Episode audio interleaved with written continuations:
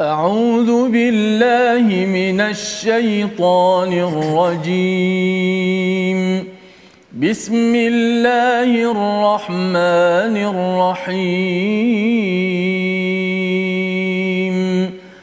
الحمد لله رب العالمين. الرحمن الرحيم. مالك يوم الدين. إياك نعبد وإياك نستعين. اهدنا الصراط المستقيم. صراط الذين أنعمت عليهم. غير المغضوب عليهم ولا الضالين.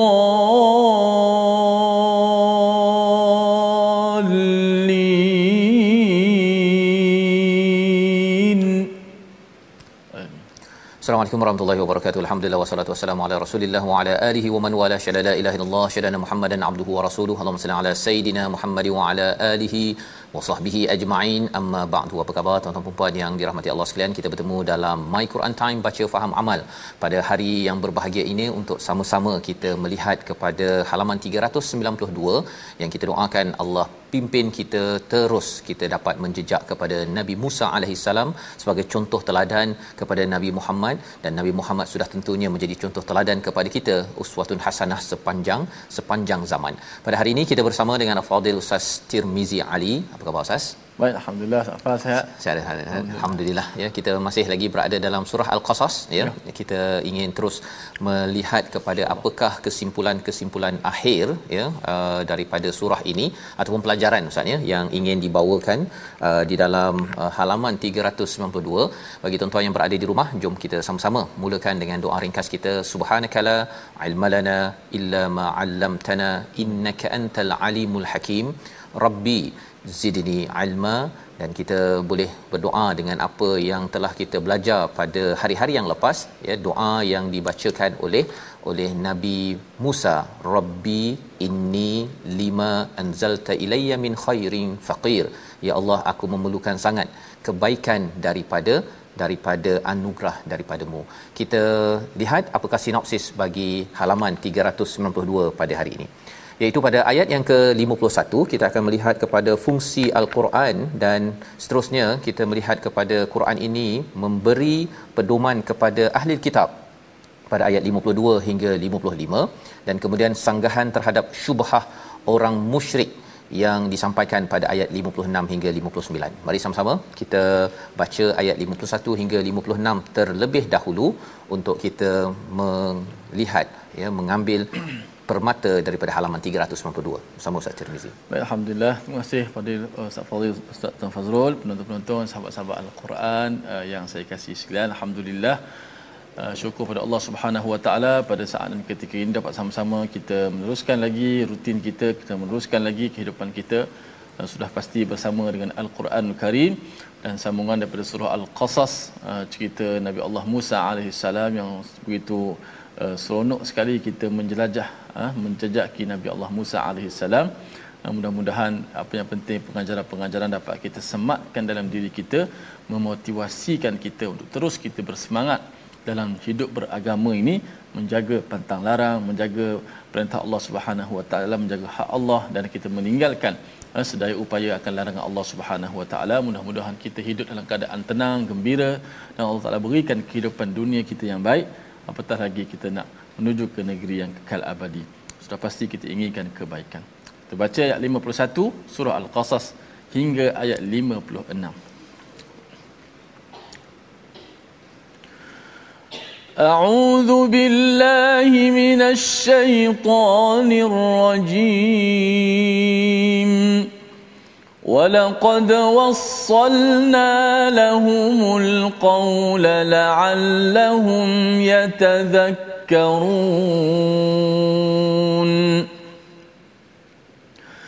الذين آتيناهم الكتاب من قبله هم به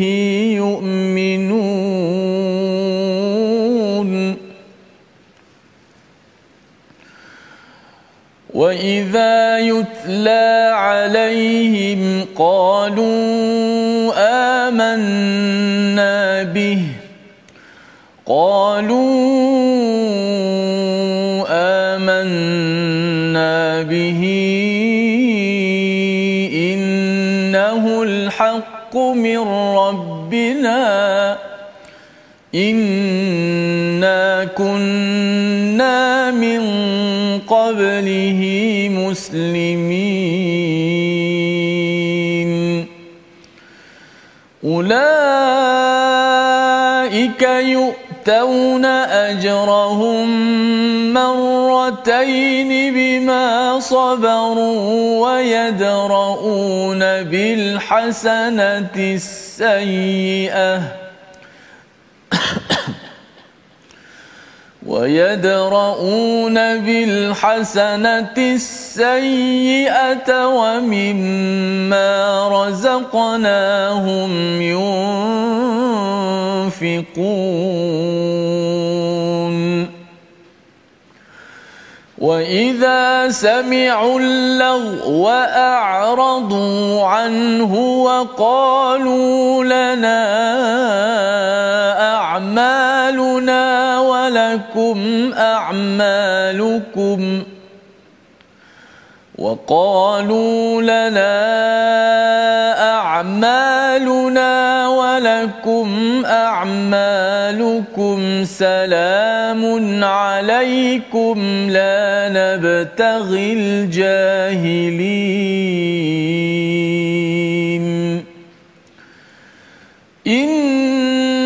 إنك لا تهدي من أحببت ولكن الله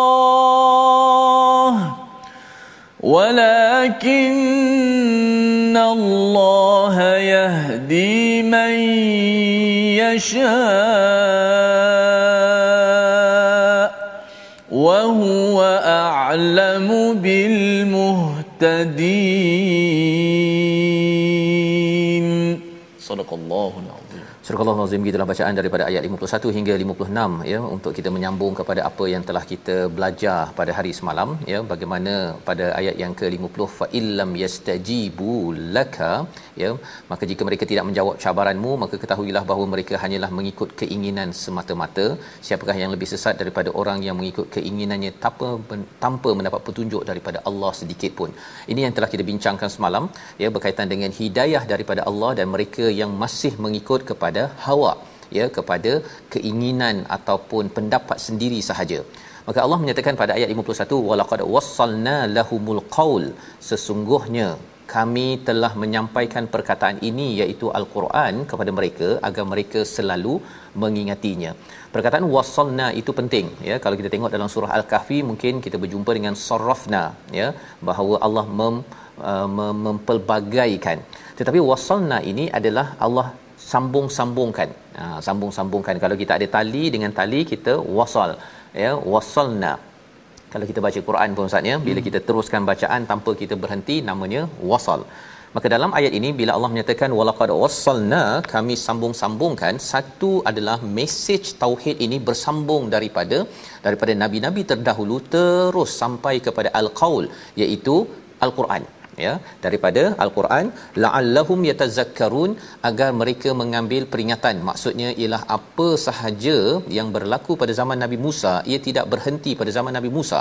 Ia berterusan sehinggalah kepada Nabi Isa terus kepada Nabi Muhammad sallallahu alaihi wasallam dan itulah yang sampai kepada kepada kita. Agar kita mengambil peringatan mana mungkin kalau ini semuanya konsisten sudah tentu ia adalah satu perkara yang yang bermanfaat saya perlu ambil peringatan secara serius dalam kehidupan pada ayat yang ke 52 Allah menyatakan alladzina atainahumul kitab bagi mereka yang diberikan kitab yang didatangkan kitab min qablihi sebelum ini hum bihi yu'minun ya Sa'ad bin Jubair kalau kita lihat kepada tafsir Hamka menyatakan bahawa ada 70 orang Ustaz ya daripada hmm. Habsyah datang ke Mekah itu untuk mendengar uh, perkongsian daripada Nabi sallallahu alaihi wasallam. Dan mereka ini adalah orang Kristian lah ya orang Kristian Nasrani. Dan bila mereka dapat uh, mendengar al-Quran kalau uh, menurut riwayat Sa'ad bin Jubair ini Nabi membaca surah Yasin. Baca sampai habis mereka menangis dan akhirnya mereka memeluk Islam. Ya kalau ikut pada pendapat daripada Ibnu Ishaq menyatakan 20 orang Nabi baca ayat Quran juga. Poinnya baca ayat al-Quran itu memberi kesan kepada mereka akhirnya yu'minun. Mereka itu beriman kepada kepada Allah Subhanahu wa taala. Jadi pada ayat 53 wa idza yutla alaihim qalu ya apa yang berlaku pada mereka bila dibacakan ayat Allah. Itu sebabnya baca ayat al-Quran ini ustaz ya. Hmm. bila ustaz baca ia memberi sebenarnya impact impak kepada orang yang mendengar kepada orang Islam pada orang bukan Islam kita memang kena bacakan perkara ini. Itu yang disunnahkan oleh Nabi sallallahu alaihi wasallam kerana ia adalah satu mukjizat.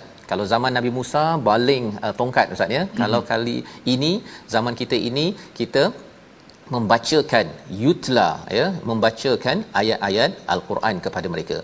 Maka apakah respon mereka? Qalu amanna bihi innahul haqq min rabbina. Ini adalah kebenaran daripada Tuhan kami. Inna kunna min qablihi muslimin. Iaitu kami ini telah pun berserah diri sebelum sebelum ini. Perkataan min qablihi muslimin ini pernah kita jumpa dalam surah an-naml an-namlu. Iaitu uh, bila ratu sabak bila mendengar daripada uh, apa daripada nabi sulaiman itu dia kata uh, inna kunna min qablihi muslimin. Tetapi mungkin kerana belum lagi bertemu dengan uh, poin hidayah di dalam kehidupan dia belum dia dah percaya tapi belum masuk Islam lagi ya. Sama juga kumpulan daripada Habsyah ini mereka sudah pun menyerah diri belum lagi bertemu dan bila bertemu Nabi sallallahu alaihi wasallam dengar al-Quran maka itu adalah poin untuk mereka membuat keputusan jadi itu sebabnya tuan-tuan jangan kita uh, segan-segan nak membacakan ayat al-Quran ini kepada rakan kita. Kita mungkin boleh berborak-borak ya tetapi kita ambil peluang sampai mereka mendengar ayat itu kerana ayat al-Quran itu bila ditilawahkan kemudian kita boleh baca terjemahannya kita tadabburkan ia adalah satu satu poin bagaimana kita menjemput mereka kepada jalan jalan hidayah. Ayat 54 apakah balasan kepada mereka yang asalnya daripada ahli kitab ya? Kemudian mereka itu berganjak kepada kepada al-Quran kembali kepada Islam. Inilah balasannya pada ayat 54 sama-sama kita baca untuk kita melihat memberi motivasi kepada kepada mereka yang ahli kitab di kalangan Yahudi Nasrani dan lebih daripada itu ialah ia memberi uh, galakan kepada kita. Mungkin selama ini kita baca al-Quran tak faham. Kita tidak betul-betul mengamalkan bersungguh-sungguh. Tetapi bila kita bersedia untuk berubah kepada al-Quran balasannya pada ayat 54 kita baca bersama Ustaz Tirmizi. Baik, kita baca ayat 54 untuk mengetahui balasannya bagi orang-orang yang uh, beriman dan juga orang-orang yang sentiasa uh, bersabar eh, atas dunia ni. Baik, kita baca ayat 54. Auzubillahi minasyaitonir أولئك يؤتون أجرهم مرتين بما صبروا.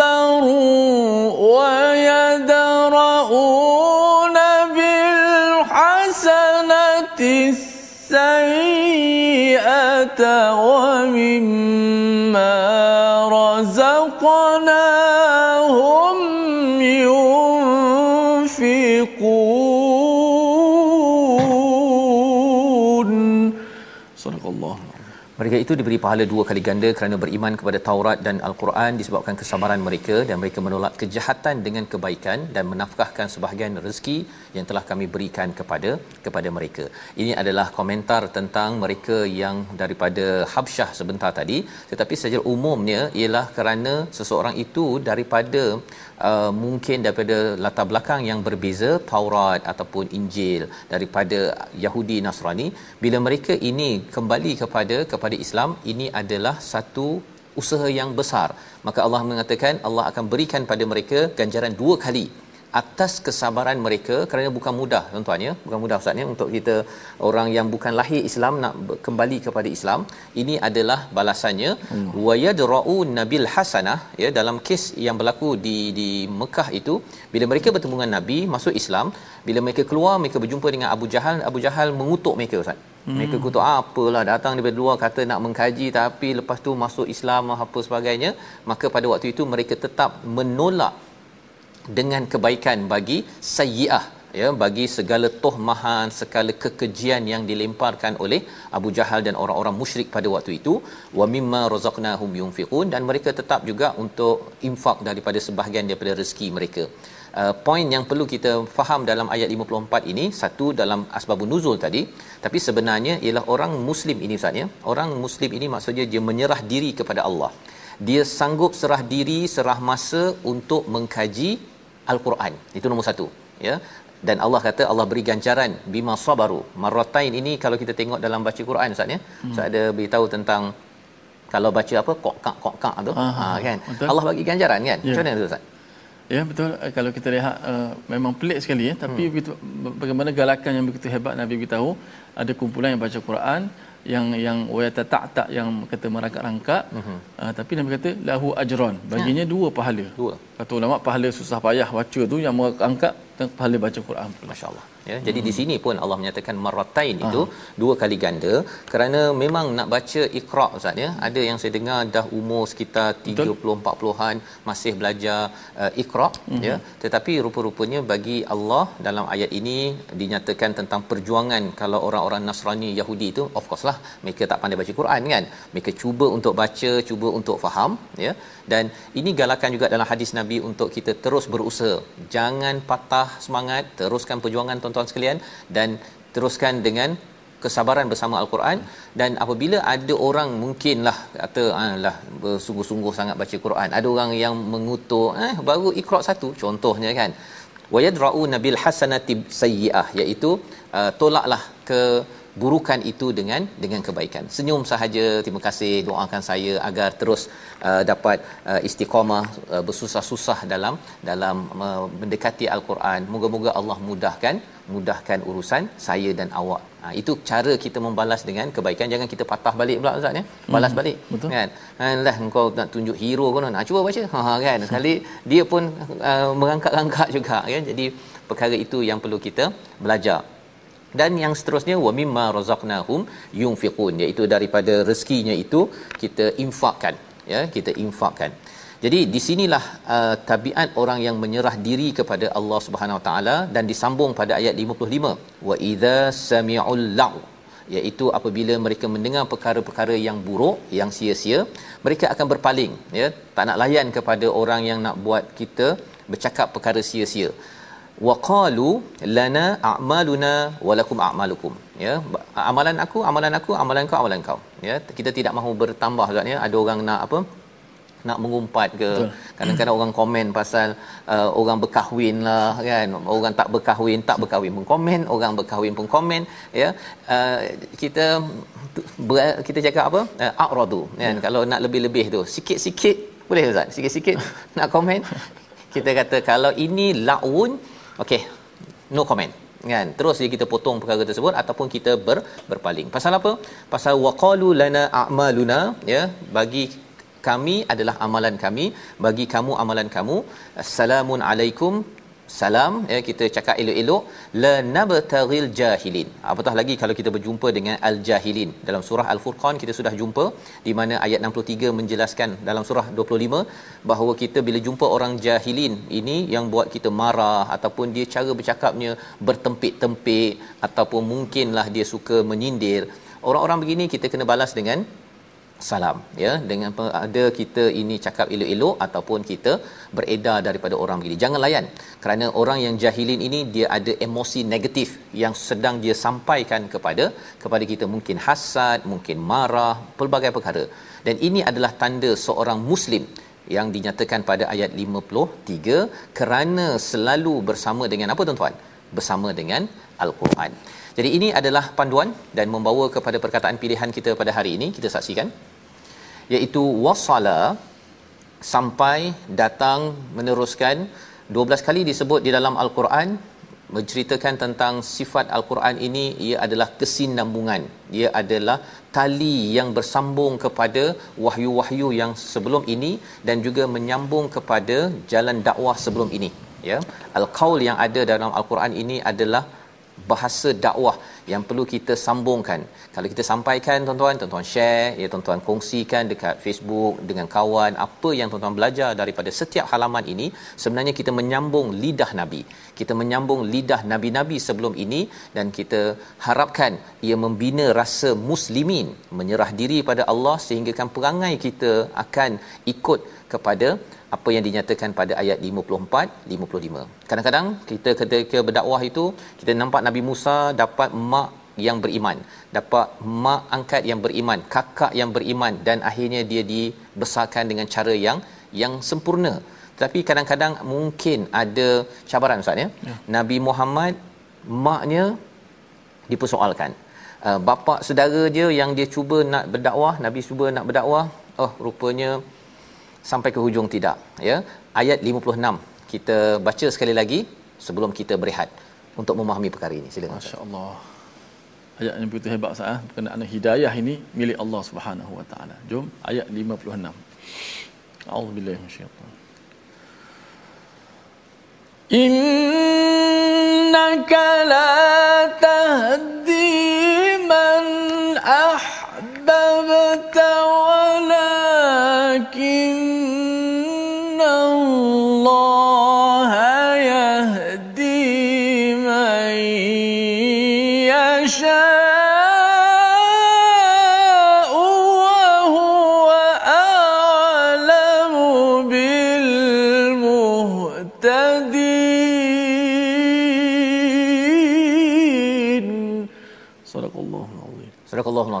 ayat 56 sesungguhnya engkau tidak dapat memberi petunjuk kepada orang yang engkau kasihi tetapi Allah memberi petunjuk kepada orang yang dia kehendaki dan dia lebih mengetahui orang yang mahu menerima petunjuk ya. Nabi Muhammad inginkan Abu Talib untuk kembali beriman tetapi rupa-rupanya Nabi hanya mampu untuk menyampaikan ya menyampaikan tazkirah tidak mampu memberi memberi hidayah. Pelajaran untuk kita kita sama-sama tulis di ruang komen dan kita sambung nanti selepas rehat my Quran time. Baca faham amal insyaallah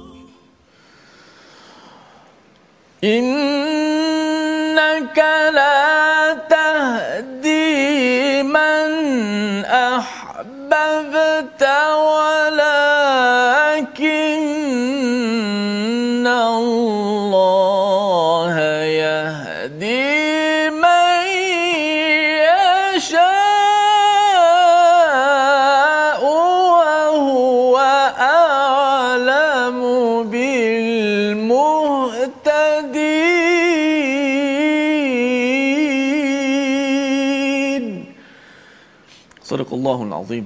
Sesungguhnya engkau Muhammad tidak dapat memberi petunjuk kepada orang yang kau kasihi, tapi Allah lah yang memberi petunjuk kepada orang yang dia kehendaki dan dia lebih mengetahui orang-orang yang mahu menerima petunjuk. Kita doakan semoga Allah Subhanahu Wa Taala golongkan kita semua di kalangan orang-orang yang diberikan petunjuk dan kita selalu mendoakan Rabbana la tuzigh qulubana ba'da idh hadaitana wa hab lana min ladunka rahmatan innaka antal wahhab. Supaya Allah Taala ini tidak palingkan hati kita setelah kita mendapat hidayah daripada Allah. Dan kita minta Allah kekalkan kita dalam hidayah. Kerana inilah nilai yang sangat berharga keberuntungan yang sangat bertuah. Allah berikan kepada orang-orang yang Allah kehendaki. Ya Allah senantiakanlah kami ya Allah. Baik, ah, kita nak belajar sikit tajwid sebelum nak meneruskan lagi sebahagian kedua. Sudah pasti ada banyak pengajaran-pengajaran yang untuk kita dapat belajar lagi hari ini. dua uh, kalimah pilihan kita untuk tajwid uh, untuk kita uh, ulang kaji tentang bacaan tebal dan nipis. Jom kita lihat slide kita. Ulang kaji kalimah atau huruf yang dibaca dengan tafkhim tebal ataupun tarqiq nipis. Contoh dalam surah yang kita baca ini halaman 392 ayat yang ke-57 ma'aka nutakhattaf min ardina. Ha, ayat ini akan, akan kita baca selepas ini. Ma'aka nutakhattaf Jom sama-sama dengan saya. Ma'aka nutakhattaf min ardina. Ha, maka bila dah kita dah belajar satu huruf ni tebal, huruf ni nipis, huruf ni tebal, huruf ni nipis. Tiba-tiba dah berhimpun dalam perkataan, oh, ustaz saya sebut satu-satu mudah. Ha, bila dah baca, oh baru tahu susah. So ini latihan kita. Ma'aka nutakhattaf min ardina. Kita jaga huruf-huruf yang nipis. Ha, dan kita jaga huruf-huruf yang tebal seperti kha, huruf ta, nutakhattaf min ardina. Dot baris bawah. Ha, kalau kita nipiskan jadi dal. Min ardina. Ah ha, tu dal. Min ardina. Ditebalkan dot walaupun dia berbaris di bawah. Yang kedua ayat 58 potongannya batirat ma'ishataha. Min qaryatin batirat ha, batirat ta baris bawah ditebalkan. Ha, kalau ta baris bawah kalau kita baca batirat kita nipiskan ta yang berbaris di bawah automatik ha, tak dia akan menjadi huruf ta batirat. Jadi kita tebalkan bati batirat ma'ishataha ma'ishataha. Huruf-huruf yang nipis kita berikan haknya nipis. Huruf yang tebal kita berikan hak yang tebal. Ha, kadar mana kita nak membuka mulut ketika tebal. Kadar mana kita nak membuka, uh, nak membuka mulut ketika nipis. Dan huruf tu uh, kita tahu tempatnya di mana. Wallahu alam Terima kasih ucapkan pada Ustaz Tirmizi untuk menjelaskan tadi tentang masih lagi kita bercakap tentang tebal nipis Ustaz ya, hmm. bagaimana ya. membacanya dan sudah tentunya kita dapat ya sedikit uh, pencerahan untuk melancarkan lagi lah bacaan kita secara sedar Ustaz ya. Uh, hmm. Semua apa yang kita belajar ini untuk kita jadi orang yang ya'lamun sentiasa mencari ilmu bukannya al-jahilin. Al-jahilin ya. ini ialah dia kadang-kadang dah tahu tapi dia tak dia ikut perasaan dia je. Ha, ikut perasaan tu yang kalau nak ardina dia mungkin baca ard okey dia ha, boleh baca tebal nipis ha. ikut mana yang dia nak kan. Dia rasa macam dan malah lebih daripada itu dia kalau jahil murakkab itu ialah jahil berganda saatnya dia rasa macam dia dah, dah tak belajar lepas tu dia rasa macam dia lah yang paling betul dan dia pergi sebarkan pula ajaran-ajaran tersebut kan jadi kita doa kita terhindar daripada menjadi orang yang jahil dan juga jahil murakab sebentar sebentar tadi. Kita bercakap tentang perkara ini ada kaitan dengan hidayah. Allah nyatakan pada ayat 56 yang Ustaz uh, Tir baca sebentar tadi, sesungguhnya Allah mengingatkan pada Nabi sallallahu alaihi wasallam dan juga kepada kita, la tahdi man ahbabta, iaitu kamu tidak dapat memberi petunjuk pada orang yang kamu cintai, tetapi Allah lah yang memberi hidayah kepada orang yang Allah kendaki. May yasha. May yasha ni ada dua maksud Ustaz ya. Uh-huh. may yasha ini Allah kendaki uh-huh. tetapi dalam masa sama juga orang itu kendaki kepada hidayah tersebut. Nah itu sebabnya bila kita mendatangi hidayah maka Allah akan mudahkan mudahkan urusan kita untuk mendapat hidayah tetapi kalau katakan seseorang itu sombong tak nak belajar ya malah dia rasa macam saya ni pangkat besar saya ni tak payah kot belajar al-Quran ini uh, sifat-sifat yang tidak mahu itu akan menyebabkan dia sebenarnya menghalang daripada hidayah Allah sampai kepada kepada hatinya. Jadi nak tahu siapa yang muhtadin atau tidak sudah tentunya Allah tetapi kita ada clue. Cluenya apa dalam ayat 56 ini pada may yasha Allah lah yang berkuasa yang mengkendaki itu yang paling tinggi. Tetapi kita kena bina insya ataupun uh, keinginan itu. Ya. ya setiap hari rasa eh saya nak dalami lagi. Saya nak bersemangat lagi uh, dekati lagi kepada al-Quran. insya-Allah Allah pasti akan memberi hidayah kepada kita. Amin ya rabbal alamin kita teruskan kepada bagaimana lagi kesan hidayah ya tentang perjuangan yang disampaikan pada surah al-qasas bagaimana kita maklum surah al-qasas ini banyak bercerita tentang keamanan ayat 57 hingga 59 Allah memberi penekanan bagaimana ada orang yang takut-takut dalam membawa mesej wahyu tetapi ini pujukan Allah kepada Nabi Muhammad kepada sahabat kepada kita pada zaman ini. Kita teruskan bacaan.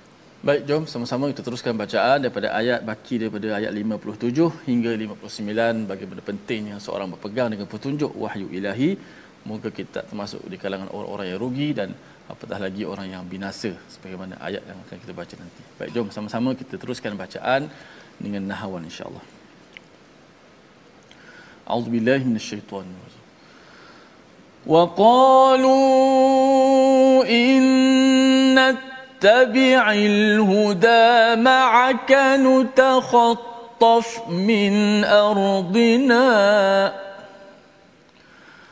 أولم نمكن لهم حرما آمنا يجبى إليه ثمرات. يجبى إليه ثمرات كل شيء رزقا من لدنا ولكن أكثرهم لا يعلمون وكم أهلكنا من قرية بطرت معيشتها فتلك مساكنهم لم تسكن من بعدهم إلا قليلا وكنا نحن الوارثين وما كان ربك مهلك القرى حتى يبعث في أمها رسولا حتى يبعث في أمها رسولا يتلو عليهم آياتنا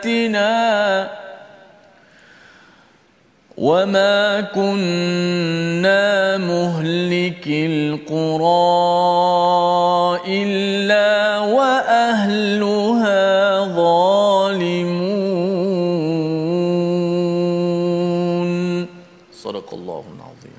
Surah Al-Azim gitulah bacaan daripada ayat 57 hingga 59 ya menyambung kepada perbincangan kita tentang hidayah sebentar tadi ustaz ya. Nabi sallallahu alaihi wasallam sudah tentunya amat sayang kepada pak ciknya, pak ciknya yang selalu membelanya ketika diboikot Bani Hashim di Mekah itu sendiri pun ya selama beberapa lama, beberapa tahun uh, ada pak cik, pak cik Abu Talib yang bukan Islam tetapi melindunginya. Bila ada orang nak menyerang kepada Nabi Muhammad sallallahu alaihi wasallam, pak cik inilah yang melindunginya ya kata beliau ialah kalau engkau menyakiti anak saudaraku ini engkau menyakiti diriku. Jadi ini adalah seorang pak cik yang amat sayang dan Nabi amat sayang sehingga kan kepergian beliau itu diusahakan Nabi untuk mengucapkan la ilaha illallah tetapi datanglah Abu uh, uh, Abu Jahal untuk menghalang daripada usaha-usaha itu dan uh, di akhirnya Abu Talib memilih untuk tetap berada dalam agama Abdul Muttalib iaitu datuk kepada Nabi Muhammad sallallahu alaihi wasallam tidak mengikut kepada agama Islam. Ini adalah satu perkara yang menyayat hati tetapi Allah memberitahu hakikat bahawa uh, Nabi bukanlah pemberi petunjuk ya kita boleh ya saya menyampaikan tuan-tuan berkongsi dengan kawan lain share uh, uh, pencerahan demi pencerahan itu adalah usaha kita. Tetapi yang sampai ke hati Ustaz ya kadang-kadang kita mungkin beribu beratus ribu orang mendengar uh, halaman 392 tetapi yang sampai ke hati itu masing-masing. Bukan saya ya bukan sesiapa yang boleh mengawalnya itu adalah berdasarkan kepada kepada Allah Subhanahu Wa Taala Maka pada ayat yang ke-57 ini waqalu orang-orang musyrik di Mekah itu mengatakan apa? Jika kami mengikut kepada petunjuk bersama kamu, maka kami ini akan diusir ataupun dihenyak daripada bumi ini daripada bumi Mekah. Ini adalah ketakutan mereka ustaz ya. Istilah yang digunakan di sini nutakhat taf. Ha, ya. susah nak sebut Ustaz ya.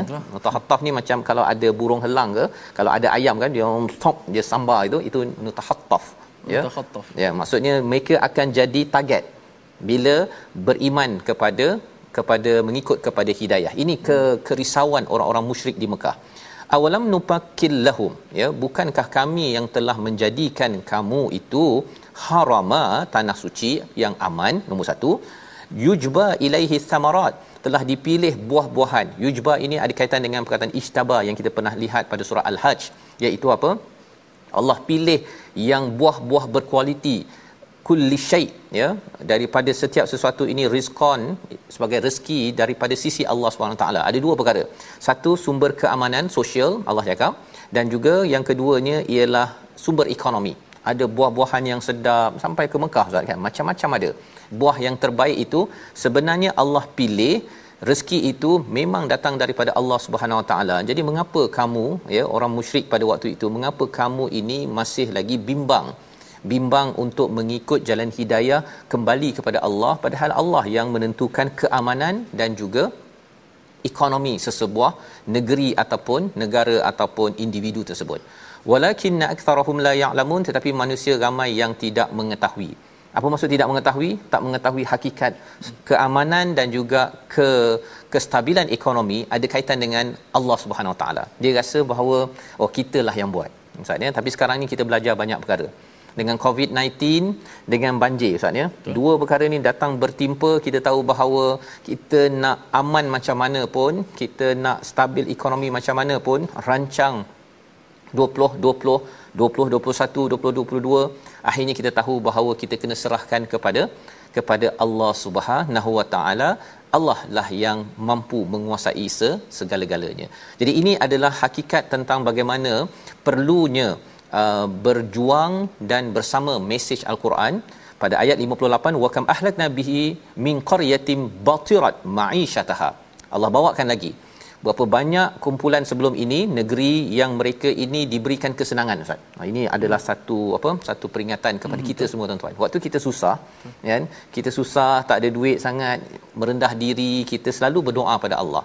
Tetapi bila dah sampai kepada negara kita ini semua orang gaji tinggi-tinggi, ada kereta, ada internet, ada telefon, bila kita dah mula senang, istilahnya batirat ma'isyataha, Allah kata apa?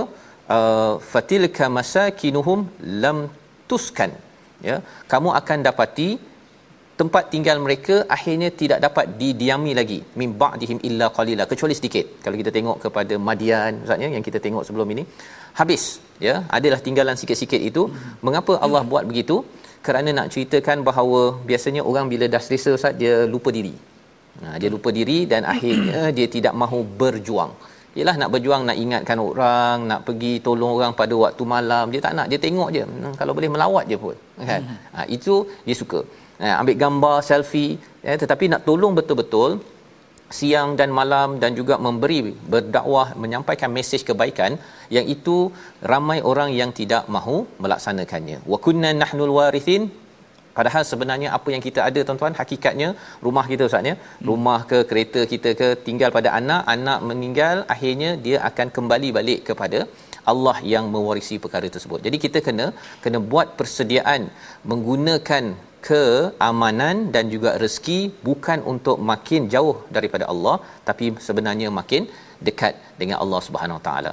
Ayat 59 memberi satu konklusi sebagai satu kesimpulan kepada kita bagaimana kita nak menjaga negeri dan negara kita apatah lagi bila kita sudah masuk pada tahun 2022 ini. Bagi kita baca ayat 59, formula penting untuk kita ambil tindakan bagi menjaga keselamatan, keamanan dan juga kestabilan ekonomi negara ini sambut Ustaz Allah. Ayat 59 begitu uh, menjaga keselamatan, kestabilan ekonomi dan sebagainya. Uh, ada panduan pada ayat 59 Ustaz eh. Jom kita baca terlebih dahulu ayat uh, 59 terakhir bagi muka surat uh, surah Al-Qasas 392 ini. Auzubillahi minasyaitanir وما كان ربك مهلك القرى حتى حتى يبعث في أمها رسولا يتلو عليهم آياتنا.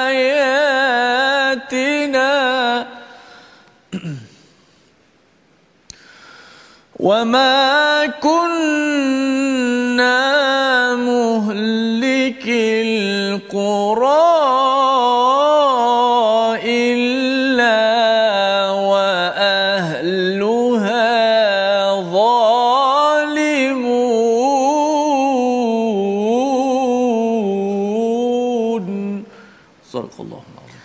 Surah Al-Azim ayat 59 dan Tuhanmu tidak akan membinasakan negeri-negeri sebelum dia mengutus seorang rasul di ibu kota dan membacakan ayat-ayat kami kepada mereka dan tidak pernah pula kami membinasakan penduduk negeri kecuali penduduknya melakukan kezaliman. Dua perkara yang disampaikan dalam ayat ini. Sesebuah negara itu, negeri itu tidak dihancurkan kecuali dah dihantarkan padanya satu utusan satu utusan yang akan berada di mana? Di ibu kota. Ibu kota Ustaz ya? Maksudnya kalau Malaysia ni di Kuala Lumpur yang uh, kalau Johor di Johor Baru ya? Kalau zaman dulu Mekah lah ya? Mekah untuk dihantarkan rasul. Dan perkataan rasul ini sebenarnya kita tengok satu pada zaman Nabi namanya rasul. Tugasnya itu ha tugas itu yang sebenarnya berkekalan sampai sekarang Ustaz. Ya yang kita nak menjejak ataupun kita nak teruskan iaitu apa? Yatlu alaihim ayatina Ha, yang tuan-tuan tilawah al-Quran, tuan-tuan ingatkan kepada kepada rakan-rakan, kepada ibu kota maksudnya di Kuala Lumpur. Mengapa di di uh, tengah-tengah ibu kota ini? Kerana dia akan tersebar ya. Daripada ibu kota tu dia akan pergi kepada tempat-tempat lain zaman sekarang ni. Kalau TV Al-Hijrah di ibu kota kan? Jadi dia akan tersebar ke seluruh ke seluruh pelosok. Jadi itu adalah perkara pertama. Kalau Allah dah hantar itu yang pertama. Dan yang keduanya Allah tidak akan hancurkan sesebuah negeri maksudnya tidak akan porak-porandakan sesebuah negeri negara dari segi sosial dan ekonomi itu apabila seseorang itu illa wa ahluha zalimun. Kecuali apabila penduduk negeri itu semuanya berada dalam keadaan zalimun. Apa maksud zalimun? Bila dia dah dengar ayat daripada Allah Subhanahu Wa taala dia masih lagi tidak mahu ber, berubah Ha, masih lagi dia ingin kekal dengan menekan orang lain. Bila dia dah selesa dia tidak mahu diganggu ditegur lagi. Padahal mungkin dia mengambil rasuah. Bila orang tegur dia pun akan pangkah orang yang menegur dia. Itu namanya zalim. Kalau semua orang bersekongkol dengan orang-orang begini maka akhirnya akan jatuhlah ekonomi dan sosial sesebuah negara. Dan ini adalah formula penting untuk kita yang sayang negara kita ustaz ya Quran adalah satu perkara yang perlu ditilawahkan banyak kali.